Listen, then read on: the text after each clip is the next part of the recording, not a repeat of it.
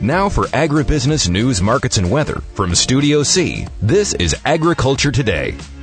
And then just, just to conclude, um, you know, it's been very interesting to watch the U.S. and Brazilian exports converge. And, and it's still not over. I mean, I don't, you know, there was a time it seemed, I seemed, it seemed safe that maybe Brazil was going to pass us. At USDA's recent Ag Outlook Forum, Stephen McDonald, a fiber analyst at USDA. And uh, this is US. Usually, we don't present at this conference any breakout of other countries, but it's just an interesting year. And uh, so, at least this one time, we just presented what we what it currently looks like we might have on the uh, competitor exports, and that the U.S. will still be uh, exporting more than Brazil. Um, but we don't have a big track record on publishing forecasts for exports this time of year. Ag News now. Agriculture Today. We're also dealing with a weakened global economy, especially compared to the U.S. economy. Speaking at Commodity Classic, Ag Secretary Tom Vilsack. As you all know, uh, unemployment uh, is high in this country. Unemployment is at historic lows.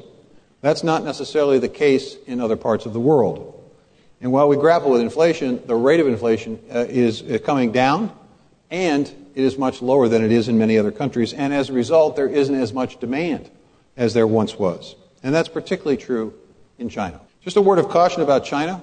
I know there's a lot of conversation in coffee shops around the country about the ownership of foreign land by foreign owners, of our land by foreign owners. And often this is in the context of China. The ownership of foreign land by China is relatively small. It's less than one tenth of 1% of the entire landmass of the U.S. There are concerns about the location of where that land might be owned, especially if it is connected to or clear near a military installation. But the ownership of, of land has become a, a focal point of conversation in this country, and as a result, the Chinese are obviously paying attention. And just a reminder, they are our number one export market. And so it's a difficult and nuanced conversation we need to have in this country uh, about China's role uh, and the importance of the export markets in China at the same time making sure that we're protecting uh, our capacity uh, to know who and when land is being purchased by foreign ownership. The strong U.S. Con- economy also reflects itself in a strong U.S. dollar, which can sometimes make it difficult uh, for us to export. So, what do we do about all of that? Well, first of all, we've had record levels of exports in the last couple of years, uh, and I expect and anticipate those record levels to continue. But it's important for us to diversify our markets away from the single reliance on the Chinese market looking at opportunities in Southeast Asia, uh, in Central America, and in South America. And it was for that reason, at the request of Senator Stabenow and Boozman, a bipartisan request, that we utilized resources under the Commodity Credit Corporation to establish the Regional Agricultural Promotion Program. Now, that's a mouthful, but essentially what it is is resources that we can put into ag marketing that we've not had uh, increases in for quite some time. You're familiar with the ag marketing programs, the, the uh, Foreign Market Development Program, uh, the Market Assistance Program. Those have historically been funded at pretty stable levels for the last number of years. Well, this RAP program now has over a billion dollars invested in it. We just announced recently a $300 million allocation from that RAP fund. We got over a billion dollars in requests to utilize those resources. Now, those resources are going to allow us to focus on all of the markets other than the top four markets. We already spend a great deal of time and effort and resources on those top four markets uh, China, uh, Mexico, Canada, and alike. But now this gives us a tremendous opportunity to focus on those lower uh, level markets. It allows us to have more people, more promotions, more presence in those markets, to be able to continue to do the job that you all do on the farm, which is to tout the stability and the safety and the quality of what we raise in this country. In fact, the Deputy Secretary Torres Small is currently in Africa, having spent nearly a week there, uh, touring a number of countries in an effort to try to promote more opportunity. Uh, during that period of time, she and those who accompany her on this trade mission have already participated in 122, that's 122 separate meetings uh, with potential buyers of agricultural commodities. So it's an opportunity for us to do this in an expanded way. Uh, this is one of seven trade missions that will take place in 2024. Again, focused on diversifying our market opportunity. It's Agriculture Today. With Agriculture Today, here's Tony St. James. Couple of firsts. First time in Houston, first time to have the EPA administrator here as well. Tim Lust is CEO, National Sorghum Producers from Houston, site of the 2024 Commodity Classic. Solidly attended. Uh, I guess that's what you say. We broke another record, so I, I think that's a really positive sign in terms of involvement and continuing to have people involved in this event.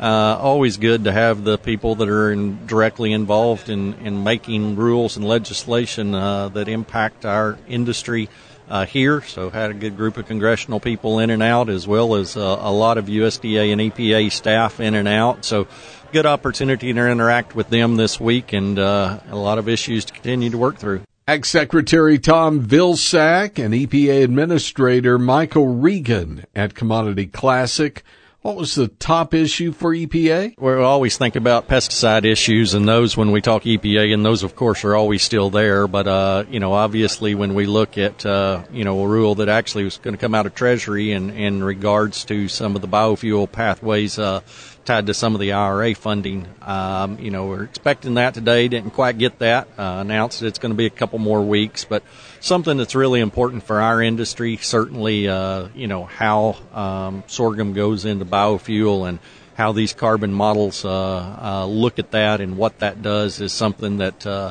you know for the first time really in my career uh, is going to have real value and, and impact from a dollar standpoint on those ethanol plants and back on the producers.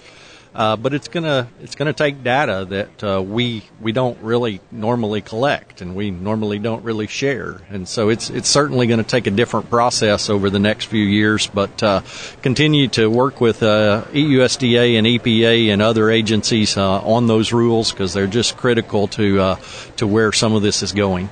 While sorghum exports are valuable, the domestic industry is vital. It still just remains the critical bedrock of our domestic uh, demand. And, uh, you know, whether it's white energy in, in, in, your backyard or, or whether it's our Kansas plants, it's critical to uh, our, our domestic markets. And then if the international markets want it, they got to come in and, and pay on top of that to get access to it. So, really still important to us in terms of that and in terms of uh, where that demand is, is from a from a domestic standpoint. Once again, China has been a top buyer of U.S. sorghum. Yeah, good good purchases again last week from China, and so while uh, their economy has slowed down a bit, they've still been uh, buying sorghum very very aggressively, and so that's certainly still important to us. And then just continue to look around the world too at what other opportunities and options there are, uh, because certainly appreciate uh, the fact that uh, you know uh, we do have continued population growth around the world and uh, have to continue to look at what those opportunities are and wherever they are. But again, sorghum not traded on an exchange. So we have to rely on bases. You know, that's the, the, the one mark that is the hardest to control and the one that really matters. And, uh, you know, I think as we look over uh, the last several years in sorghum, certainly we've seen that appreciation in basis. Uh, one of those measurements uh, for the first time ever in 2024, the price selection for sorghum's above corn. Well, that doesn't happen unless you've had prices the last several years where sorghum was above corn. So, certainly that basis has continued to keep up and uh, creep up, and that, that export component is a part of it, as well as a really strong biofuels domestic industry as well. Tim Lust, CEO, National Sorghum Producers. It's agriculture today. This is Agriculture Today. I spent the first 17 years of my career in the oil industry. I'm a chemical engineer by trade. Ron Beatty is Senior Director for Refined Fuels Economics for CHS Cenex. I, I worked in petrochemicals, refineries, uh, did some pipelines and terminals work, branded work, and we had a family choice. Um, where I married a Midwest girl from Minnesota, and we had a four-year-old daughter. And for family reasons, we went back to Minnesota and found a job. And I met CHS as part of this, and their mission in energy was so refreshing. Um, they're the only energy company that I'm aware of where you can look strategically. Your money is going that you make is going to the farmer instead of a hedge fund. It was just a, a wonderful value fit where you're worried about energy security and, and, and feeding the world. Um, so the, the value base really really drove us home there for CHS. So, what does he focus on under the title of refined fuels? Is it the emerging energy industry? There's a couple of main points that, are going on right now. If you read the headlines, there's hydrogen and electrification and, and, and some trade, there's this stuff, stuff called SAF, right? Sustainable aviation fuel. And there's a lot of people who are adjacent to the farm. There's a lot of these energies that may be made out of biofuels in the future, right? And biofuels are uh, basically from the farm. They're from corn and soybeans and vegetable oils like canola. And so there's a lot of potential for agricultural products to go further into supply chain. But the other big takeaway is change is hard, right? This is going to go slow. This is a revolution, not an evolution. And while the buzz and the marketing push can be sound really overwhelming at times, I want the farmer to know it's going to be slow, and, and diesel is going to be fueling your tractor for an awful long time for the foreseeable future. Because um, heavy duty applications don't have the same potential as like a light duty car, where you can put a battery in and move that car around. So, you know, diesel's going to be there to stay, and change is going to be slow, and that that's really the point. So, with all these changes coming to the energy industry, will there be a time when we won't have or need diesel? The simple answer to that question is is no. I I think diesel is a thing where we may make the diesel out of a newer raw material. So instead of old crude oil, maybe we make it out of new vegetable oil, right? But it will still be diesel. Um, it will meet the specifications of diesel. If you put that product in your uh, equipment, you shouldn't know the difference. If we're doing our job on the refined fuel side and making a good product, and things like sustainable aviation fuel are it, there's a lot of technology to be invented yet. Um, we have to go through demo plants and figure out how to scale this up. These technologies have a lot of promise, but they are not a sure thing at this point. So, if we're talking refined fuels and this emerging energy industry, will there be changes in our fields? So, I think the answer over the long run is yes, but it's not going to be a disruption. This will not be an overnight change. As we increase demand for renewable diesel in California, right, there are more people who need soybean oil to make that renewable diesel. But soybean oil is only 20% of the bean, right? And, and so the, there is a pull on that and it is making an impact, but it's, it's going to be slow before it would be enough to maybe lift the entire agricultural complex and, and, shift it in that way. If that's an easy way of saying that, it will be slow. It, and it, but it, they are new markets for their products, right? And, and that is a, a positive factor. Ron Beatty with CHS Cenex. It's agriculture today. Ag News now.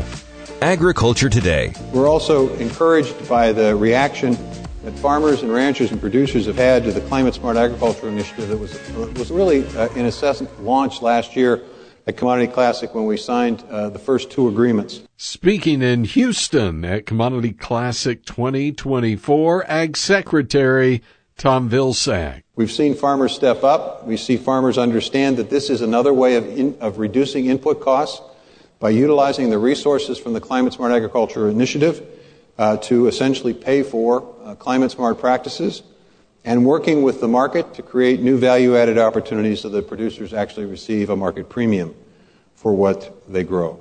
Now, I haven't had a chance to speak much about the Farm Bill. Well, we don't have a Farm Bill yet, and we don't have a budget either. Um, here's my pledge, though. We'll eventually get a Farm Bill, but in order to get a Farm Bill, it's going to be necessary for our policymakers to be creative. The needs are great, the resources are limited, so it's important to utilize every possible creative solution and opportunity. One of those creative solutions and opportunities is to look at ways in which the Commodity Credit Corporation can, as it has in the past, been creatively used to provide the kind of support and help for commodities across the board without the necessity of reducing uh, the conservation resources available under the Inflation Reduction Act without necessarily going back on the agreement that was reached in terms of the SNAP program when the debt ceiling was raised, that we can and should be utilizing this resource as it was intended when it was created during the Great Depression.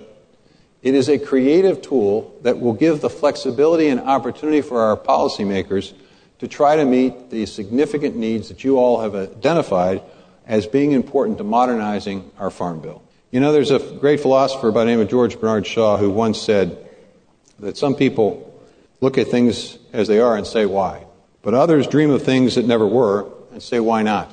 So I come to the Commodity Classic today to ask you to dream along with us about more exports to more customers worldwide, about more biofuels to more customers here at home, about more sustainable aviation fuel linked to and produced by you, the American producer, about more fertilizer produced here in the U.S. with less reliance on that which is produced elsewhere, about more climate friendly agriculture that reduces costs and increases profits, about more new and better markets that provide opportunities for small and mid sized producers and new and beginning farmers, about a farm bill, a budget, a commodity credit corporation, and an IRA tool that can be used creatively by our policymakers to make it easier for you to do what you need to do. And most important of all, I dream of the day when every single farm family and every ranch family in this great country can do what they love to do, and then to be able to sit around the coffee table, the dining room table, with their sons and daughters and their grandchildren, and be able to say to them that yes, you too will have that opportunity, and your children and their children will have that opportunity to continue to be among the most productive and best farmers, ranchers, and producers in the world. You, the farmers, ranchers, and producers of the United States, are at the foundation and at the center of what has become the greatest nation on earth. And we need to make sure that you continue to be able to make that contribution. It's Agriculture Today. With Agriculture Today, here's Tony St. James. I'm happy to say that the National Sorghum Producers Partnership for Climate Smart Commodities with USDA is uh, is rolling. Formerly with the United Sorghum Checkoff Program, John Duff is with Cero Ag. Um, we implemented uh, last year. We're one of the first programs to implement. In fact, we were the first. We uh, National Sorghum Producers enrolled the the very first participant in the country for the program um, in eastern New Mexico, and so uh, really really proud to say that that we've enrolled and that we've implemented and that we're going forward. Uh, 2023 saw uh, 24 growers, I think, enrolled, uh, about 10,000 acres, 90 uh, fields, give or take. And we collected data and we collected uh, yield information, we collected uh, harvest information, we collected dates, key dates, plant um, spraying, harvest, fertilizer rates, and then we, after some some verification processes at the end of the year. Uh, we paid those growers timely for the uh, sustainability practices that they implemented, um, and in exchange for the data. Uh, did all that timely. We're one of the first grants to actually get that done, and so really excited about uh, what that means and what the implications are. So over the past year, have they found the quote unquote landmines? Yeah, you can call them landmines. That's what they are. Uh, this is, stuff's really hard. I mean, uh, even even for the most uh, sophisticated record keepers, the most detailed record keepers that have tremendous records. And in many cases, they're completely electronic, digitized in a farm management platform or, you know, in JD Ops or something.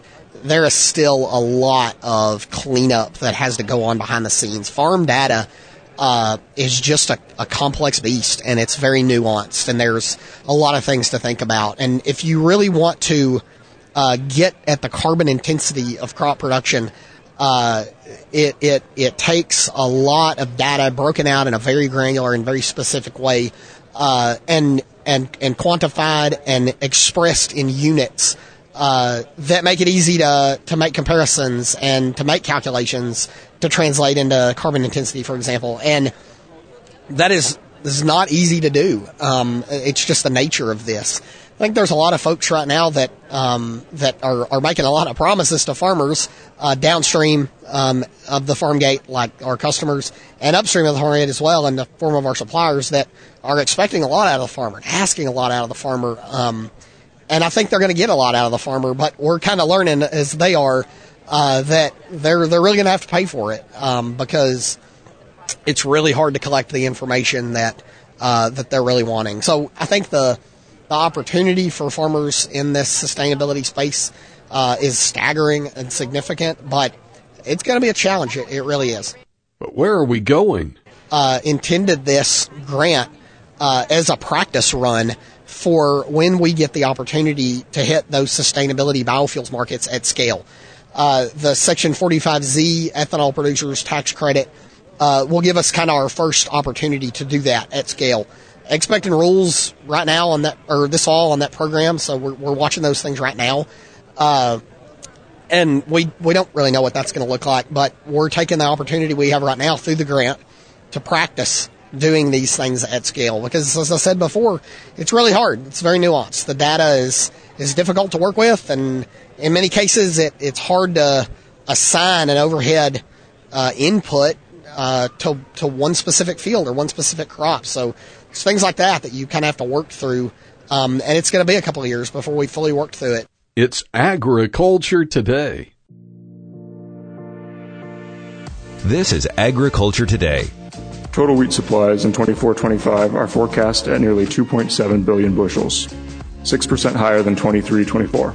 Speaking at the recent USDA Ag Outlook Forum, Jake Vuillemin with USDA looking at the nation's wheat crop. This reflects a higher expected carry-in and larger production. Carry-in is projected at 658 million bushels as 23-24 exports have so far failed to take off and will likely leave us with, lar- with larger totals to end the current crop year. Production, meanwhile, is forecast to rise 5% despite the smaller planted area that I mentioned earlier. Underpinning larger production estimates for wheat, despite less planted area, are improved conditions in key wheat growing regions. As you can see from these two maps, the left-hand side depicts the end of January 2024 and the right-hand side depicts the end of January 2023. Drought is less severe in Kansas, Oklahoma, Texas, eastern Colorado, and Montana than this time last year. This should support yields rebounding to 49.5 bushels per acre, a 2% increase year over year.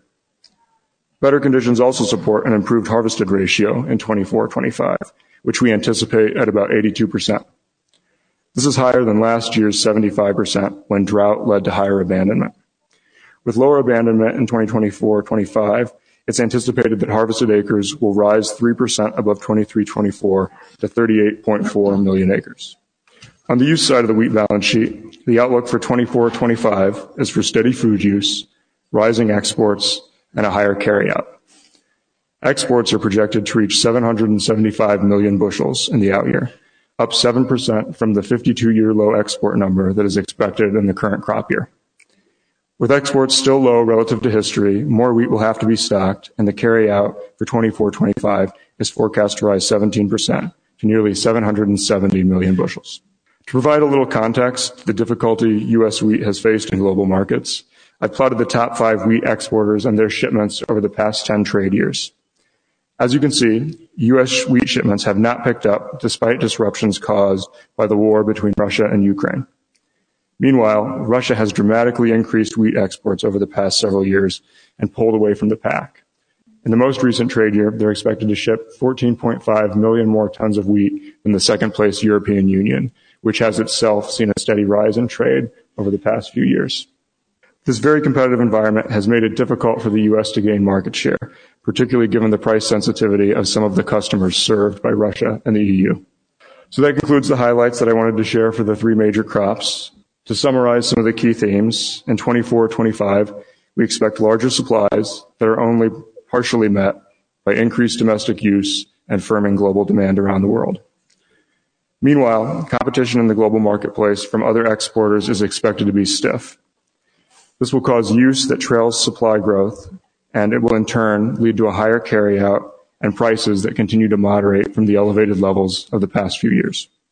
Looking ahead, we'll have a prospective, plantings report in March, and then at the May WASDE, there will be survey-based forecasts for winter wheat production.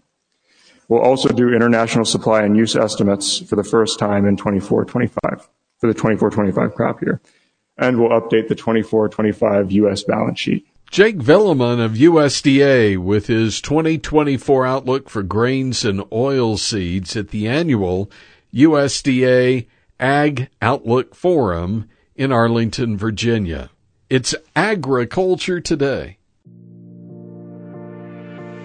You're listening to Agriculture Today. Significant wildfire activity in North Texas this week, perhaps curtailed somewhat Thursday, thanks to weather conditions in impacted areas. As USDA meteorologist Brad Rippey explains, we are seeing some clouds and even some light rain and wet snow moving across some of these fire affected areas. So at least a temporary bit of relief for firefighters still trying to contain the edges of some of these formerly fast moving blazes, which have now become more smoldering blazes, but still active in many cases. Yet there is concern of a return of conditions that fueled multiple fast spreading wildfires Monday and Tuesday of this week. We're getting back into a situation where we're going to have to watch that area. If these fires aren't fully extinguished by the weekend, we have another round of hot, windy weather coming late in the weekend and early next week. To date, more than 1 million acres have burned from just the top five active wildfires in Texas. I'm Rod Bain reporting in Washington, D.C.